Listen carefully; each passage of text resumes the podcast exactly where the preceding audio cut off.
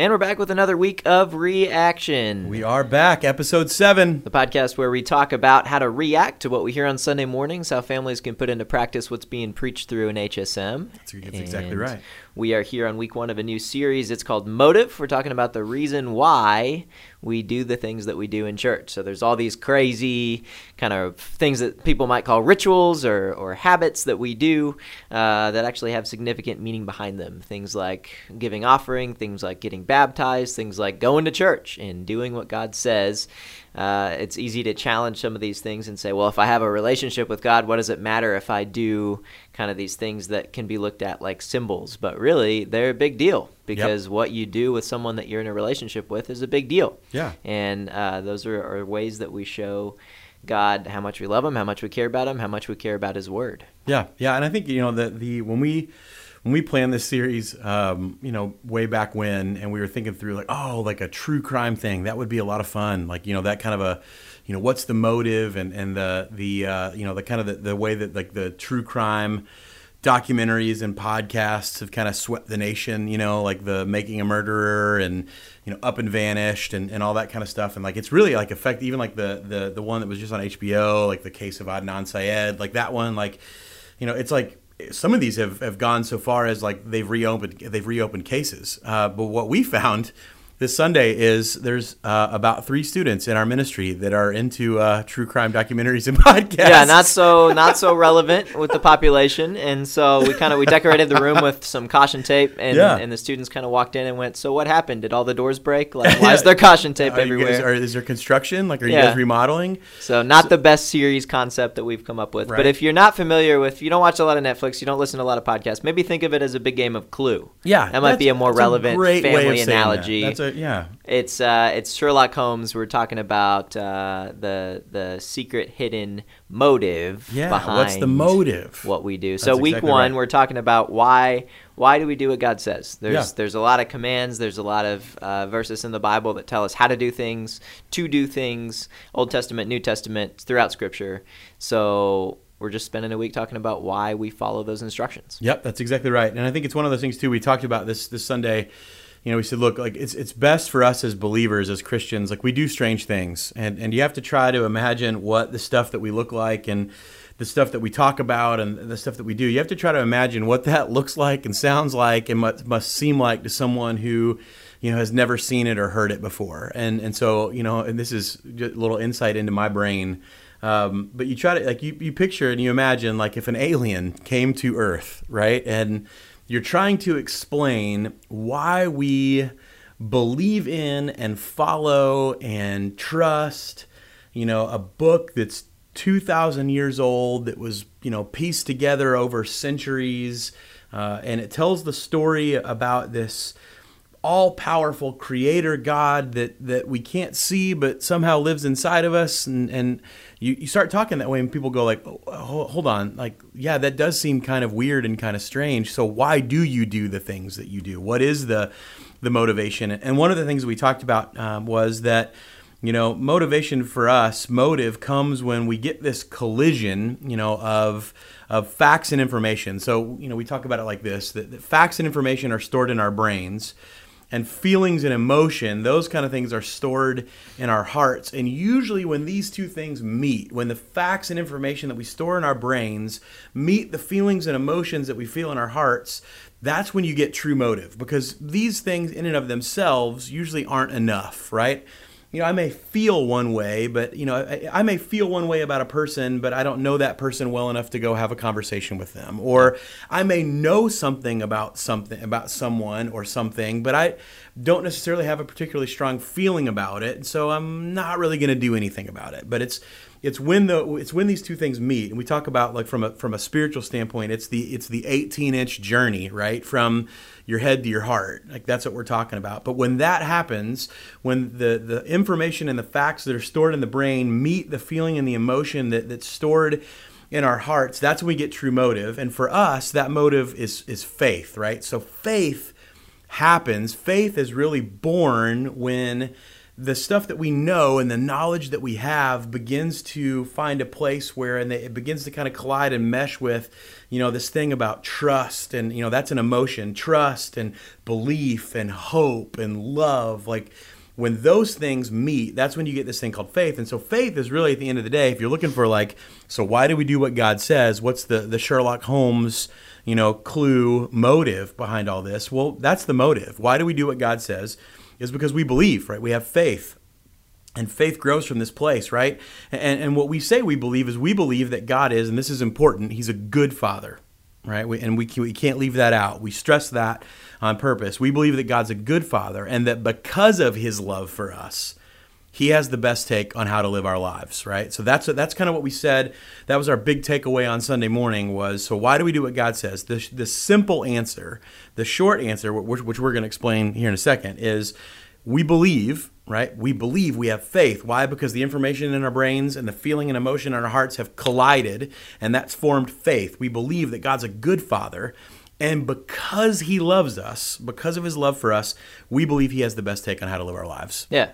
Yeah, he's both a good father and a good designer, right? Yeah, like he yeah. created this whole thing. He created the world, he created us, he created the things that we get to do and the things that we enjoy, and he didn't do it because he despises us or because he wants to watch us suffer. Like he did it because he wanted to create this amazing place for us to live. He's he's a father who loves us and wants the best for us as parents do.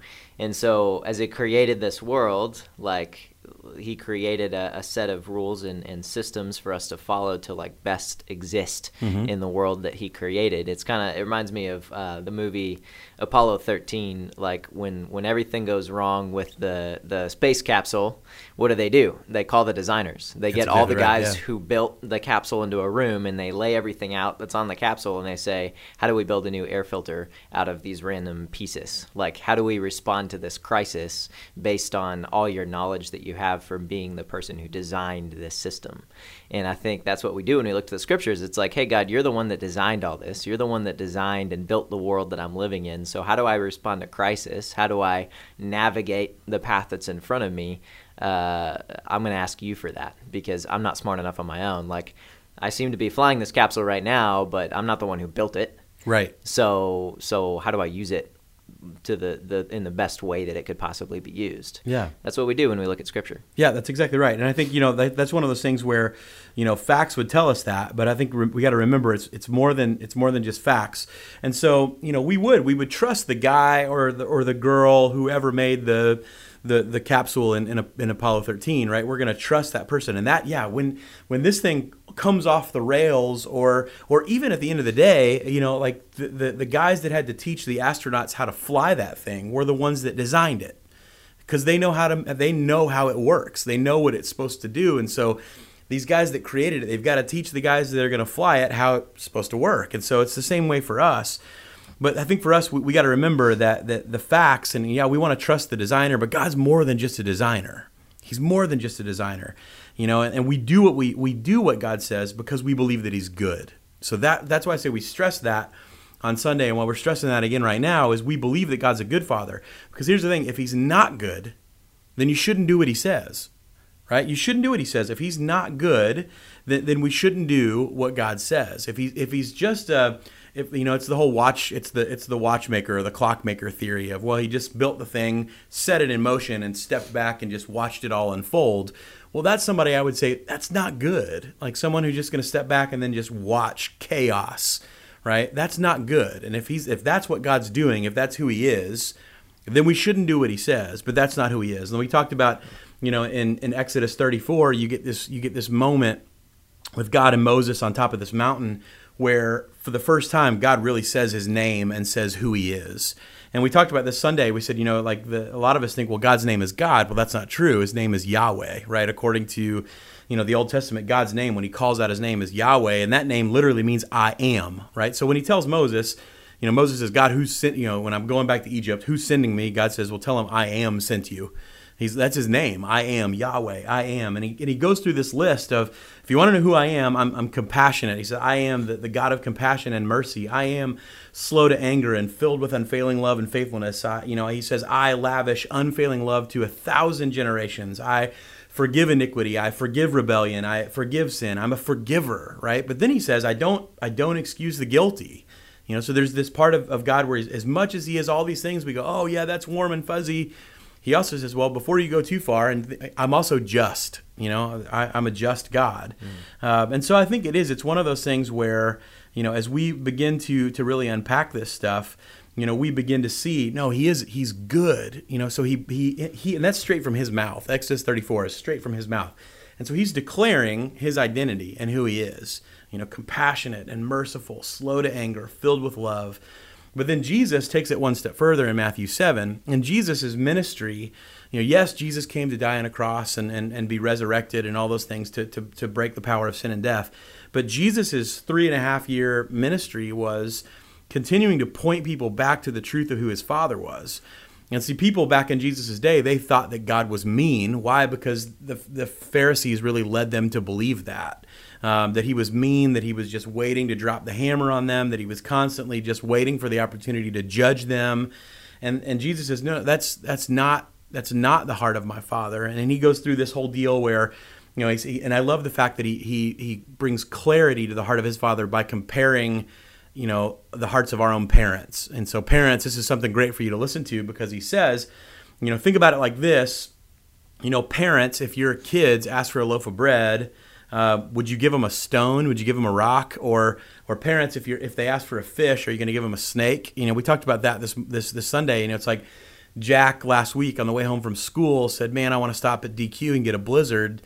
How awful would it have been if I would have pulled into DQ, got myself a blizzard, but then just reached down into landscaping and given Jack a handful of rocks? Or if if Cash said, "Dad, I want a pet fish," and I'm like, "You know what? That I hear you want a pet fish. That's great." I think you need a pet cobra, right? That that's this lethal viper that I'm going to put like, and we're not going to get it a cage. We'll just let it loose in the room. And best of luck to you, son. Like, don't let it bite you and don't let it spit in your eyes. Like, you would have called CPS. It would have been like this. This dude, this this dad has lost it.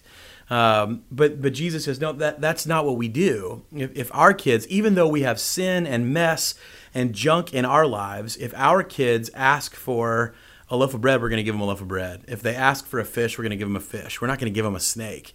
So if we, even though we've got sin and mess and junk in our lives, are able to give that way to our kids, how much better then is God, who is perfect, able to to give to to us? And I think you know we talked a little bit about obedience as the love language of a father or a love language of a parent and and I know for a lot of our students they've got dads who you know as they as they hear the word father you know they think about what that means in their lives and and where dad should be is there's a blank right and that blank can be filled in with everything from well my dad left so fathers leave or mm-hmm. my dad works too much eh, or so fathers are um, you know they're distracted or fathers are addicted or fathers are mean or fathers are angry or fathers hit me or fathers hurt me um, and, and the truth is, the thing for us is, as we talk about obeying our fathers and, and that obedience thing that says, I, I love you and trust you enough to do what you say. The problem is for a lot of us is we put we, we put the projection or the reflection of our own fathers onto God.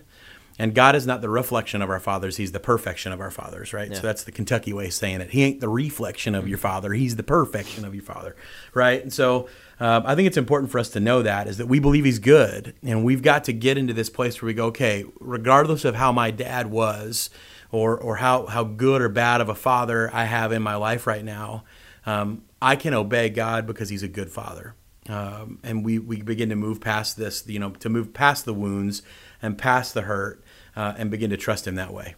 Yeah there's so much there. I, I want to rewind to the I am statement. That's there's there's so much good in that. Not just yeah. because of those modifying words that come after. You know, I am compassionate. I'm good, but really just in the statement I am. Like yeah. I'm the beginning and the end. I'm not just the beginning, like you said, just the, the watchmaker. I'm not just the beginning. I'm the beginning and the end. Right. And I'm with you. All things that we hear in Scripture. Uh, so there's there's so much just in that I am statement. Uh, but but it's interesting when you when you brought up the way that the Pharisees presented God to people. It mm-hmm. was this is not a good God. This is not a good Father. It's that he this this is a, a rule maker who we're we're going to try our best to follow. And it's really our responsibility as the church and as parents uh, to not represent God in that way and to continually remind. We talk a lot about identity, like to remind students of the identity of God. He is mm-hmm. a good father who wants the best for them. He's not somebody who's who's set out rules that need to be followed that are going to be blindly enforced by us as the church or by us as parents, but he is a good father who set out a set of guidelines that are going to be the best way to live life. And yeah. it's it's important to present it that way from the beginning as opposed to just kind of setting out the rules and, and not explaining that character or that motivation behind those rules. Like that is a very important distinction because because setting up boundaries and rules is can be easy. Yeah. Uh, enforcing them can be frustrating, but still uh, a fairly simple. What's really important is backing those up yeah. with, "Hey, let me speak to you about the identity of the Father. Let yeah. me speak to you about the motivation that God has for setting up these rules around your life." Uh, because I'm just trying to play on the same team, team same team He is, uh, and I think that can add so much, so much meaning and so much value to, to rules. Because why do you want to follow rules if you don't understand the reason behind them? That's exactly right. Like until you make someone fall in love with the uh, with the motive for something, then they're not going to fall in love with that thing itself. Because if right. they don't understand the reason why, then there's no reason for them to accept it. It's just a chore or a burden, as opposed to something that they are delighted to do. And, right. and it's our job to to help students be delighted. Uh, to follow the Lord, yeah, not to do it just out of obedience, right. just out of blind following. Yeah, so, yeah, so that's good. Um, and it, it's really it's cool. Uh, the the scripture has a lot to say about who God is and, and who the Father is, but it also has a, a lot to say about what what the law is, what the scripture is, what the word is. Yep. We looked at a couple scriptures. Psalm 19, uh, it says the the law of the Lord is perfect, refreshing to the soul. The statutes of the Lord are trustworthy, making wise the simple. The precepts of the Lord are right, giving joy to the heart. The commands of the Lord are radiant, giving light to the eyes. This this scripture is not something that is describing a bland set of rules, right? Yeah, a black yeah. and white set of rules. Like this is a scripture that is that is painting the law of the Lord as something that is going to give us more life it's not restricting us, it's not sucking the life out of us, but it's giving us a beautiful world to live in. It says, The fear of the Lord is pure, enduring forever. The decrees of the Lord are firm, and all of them are righteous. They are more precious than gold, than much pure gold. They are sweeter than honey by them your servant is warned and keeping them there is a great reward. Like yeah. this thing that was so easy for people under the the pharisees rule to think of as this scary like looming thing. Yeah doom. Yeah it's yeah. that it's that same set of rules that's being described here as like the the joy of life sweeter than honey. Yeah um, that's the truth of the father's will for us. And and if you think about you know relationship between a child and a parent like that's the truth of that relationship too. Like there are rules entailed with being a parent uh, but the reason behind that is because the parent cares so much about their kid. So it's such a good analogy. Uh, James also talks about the Word of God. It says, Don't merely listen to the Word and deceive yourselves, do what it says. Anyone who listens to the Word but does not do what it says is like someone who looks at his face in the mirror and after looking at himself goes away and immediately forgets what he looks like. But whoever looks intently into the perfect law that gives freedom, and continues in it, not forgetting what they've heard, but doing it, they will be blessed yeah. in what they do. What a cool word that is that freedom is in there. Because again, yeah. it's not about being limited, it's not about being reduced or, or trapped. It's about gaining freedom by kind of playing by the rules that have been set up, which is really cool. Yeah, and I love the fact that too, it says like in James, James 1, it talks about, you know, don't just listen to it, which we talked about before, is like that's just head knowledge. Don't just store more stuff up here. Yeah but but put it into action. So that means that somewhere what you're reading and what you're learning and, and, and that it's it's it's colliding with what's in your heart and it says do something. Well, in order for you to do something, you got to be motivated. There's mm-hmm. got to be motive, right? In order for you to move forward. Um, and it's like don't just store it up in your brain. Allow that 18 inch journey. Allow that stuff to collide with the feeling and emotion that's in your heart. Because when you do that, you'll do something about what you hear. You can't just sit still with it anymore. Yeah. You know, and we said, you know, the, the thing we said on Sunday, which I thought was a great picture of this was, you know, I think you picture guardrails on the interstate, you know, so you're driving down I-64, the Gene Snyder, there's, there's, there's guardrails on either side of the road and, and those are meant to keep you where you're supposed to be. And that's what God wants for us. Mm-hmm. He wants life to be the way it's supposed to be. And it's not, could you hop the guardrail and drive in the meet? Sure, you could. But at that point, you're taking your life in your own hands and, and, and other people as well. So it's like you, you look at God's word, it's not meant to restrict us or kill the fun or kill the joy or be a buzzkill. God's going, no, like this is where I want you. And, and the reason that I want you here is because I love you, you Yeah. know, and I think that's that motivation. Yeah. Yeah. Yeah, it's not about knowing the rules, it's about following the rules, but maybe a better word than rule is desire. Yeah, Like, that's exactly right. Let's not look at God's rules, but let's look at what God's desire yeah, is. that's a great way of our saying lives. that. Yeah. So, thinking about it that way, looking through that frame, what are some practical things we can do with our kids this week? What are some practical ways as families that we can seek out God's desire, follow God's desire, and remind ourselves what that model looks like? Sure. I, well, I think one one of the things um, you know for us is, and, and, and uh, I shared this story on, on Sunday, and it wasn't a part of my, my notes or anything, but I think it's important for us to remember. Um, you know, Sunday morning, man, I was on my way to church, and, and I just had a heck of a morning from a standpoint of you know my. I wasn't feeling super great and I overslept and was trying to get out of the house and my kids were up super early and, and you know they're they're kind of fighting for my attention as I'm trying to get ready and I'm like you know it's like I leave the house super stressed and, and angry and, and I'm just you know I'm looking for a you know a worship tune or something to kind of like Ooh, let's just refocus. I'm on my way to church and get ready to preach. Let's get ourselves back in a good frame of mind. And uh, and you know the, the new Hillsong album is out and um, you know there's that song as you find me. And and it, it's all about you know you love me as you find me and i, I just kept thinking man I, here i am trying to clean myself up and get myself ready to step in and stand up in front of a, a group of students and god's going I, I love you even when you're stressed out and even when you're freaking out and even when you're angry uh, and it just reminded me even in that, mo- that moment of how good his character is and I think there's a lot of us that feel like we need to get things right before we look for God. And if that's the case, you're going to wait forever. Um, some of us may feel like we're too far gone and there's no way that, that God would ever want us back. And I just got to tell you, if that's you, that's wrong. That, there, that That's a lie uh, that you're buying. Um, and so I think, you know, as you know, the first thing parents and, and students that, that I hope you take away from this is that God loves you as he finds you. You don't have to clean yourself up. You don't have to get yourself ready. Like he loves you as he finds you, as he finds you. Uh, and you're not too far gone and you don't have to start you don't have to keep waiting to get your life together to, to step back into or to hop back on you know that that path of desire what he desires for you Yeah, it's Um, not. It's not. yeah. Let's target this one behavior. Yeah. And, and or this one glaring thing in our family, and as soon as we get that tackled, then we can move on. To yeah like, then we can go back to church yeah right? yeah then we can go to Like, church yeah no, it's yeah. it's man, make your kids fall in love with the Father, and that one thing will start to take care of yep itself. But like, man, foster love. Like, Yeah. Don't go after that one thing and then come back to church. Yeah, and I think you know as we get like super practical, I think parents you look at you read Exodus 34 verses 5 through 7. I would tell you to do that. And look at some of the characteristics of I am, right? So compassion, slow to anger, unfailing love, but also just. I think you know, parents, we want to in and of ourselves reflect God's characteristics to our kids.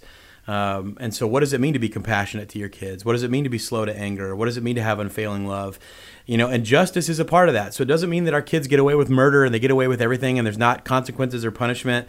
Um, but but what does that look like for you as parents to to to really have the conversation? So husbands, wives, single moms, single dads. Like I would just tell you, like have some conversations about this. Maybe you know if, if, you're if you've got some accountability in your life or somebody that's kind of walking with you. You know if you're a single parent, um, you know have a conversation. Hey, what does this look like? You know, let's talk about the showing God, the showing our kids the characteristics of God. He's a father that's compassionate and slow to anger and unfailing love. And man, I'm none of those things.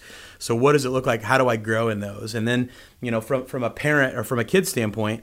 I would just say this really simple. Obedience is a love language of your parents. Um, it, it says, when you do what your parents ask you to do, it says, I love you and I trust you enough to do what you say. Again, like Mike, you said it great. It's not just following a blind set of rules for rules' sake.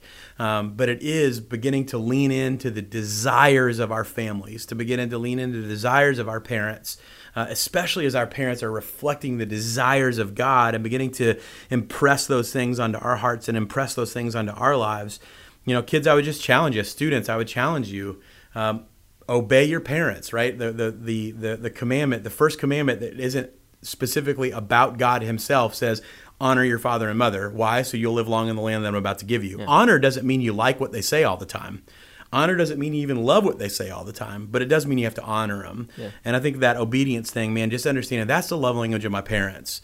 Uh, it's the love language of a father. It's the love language of a mother. I love you and trust you enough to do what you say, even when I don't understand it, uh, or even when I don't agree with it. Uh, and so those are the, the two challenges that I would give specifically of, uh, you know, families sit down, have a conversation. Parents talk about, how can we begin to more accurately and clearly reflect the characteristics of God to our own kids?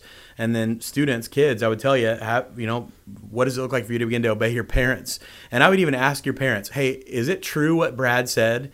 Is is obedience really the love language of a parent? And I think you'll be shocked what they say. So, you know, that's those are my my two kind of closing challenges today. Yeah, I think it, one good question to ask might just be when was the last time I kind of dug into the reason uh, behind why I'm giving instructions to my kids. Like, are you stuck in a pattern where it's, oh, I'm giving instruction after instruction after instruction, and they're pushing back and they're pushing back and they're pushing back, and it's driving me to the point to just get shorter and shorter and shorter. Like, yep. when was the last time you sat down and said, hey, I want you to do this, but it's because I love you. Yeah. Here's what I think about you. Here's who you are. Here's here's who we are as a family and here's how God loves us. Like, when was the last time you sat down and explained the backstory yeah. behind the rules that you've set up in your household? That might just be the question to ask this week. Yeah.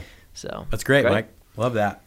Well, we uh, we're back next week what are we talking about next week? We're talking about giving. Why do giving. we give back to God? Why giving. why why do we you know like why why do we like why do we take like specifically why do we take offering? Yeah. Uh, but you know for our students who maybe maybe don't have money to put in the offering tray each week, it's it's basically looking at the things that God's given us and going, okay, why why does He ask that we give Him those things back? Yeah, and that's uh, a great follow up. That's like a two step. Why do we do what God says? Well, He says to give. Why do we give? Yep. So it's, yep. Uh, it's just building on this whole concept of obedience, which is great. That's exactly right. We'll be back next week. Next week.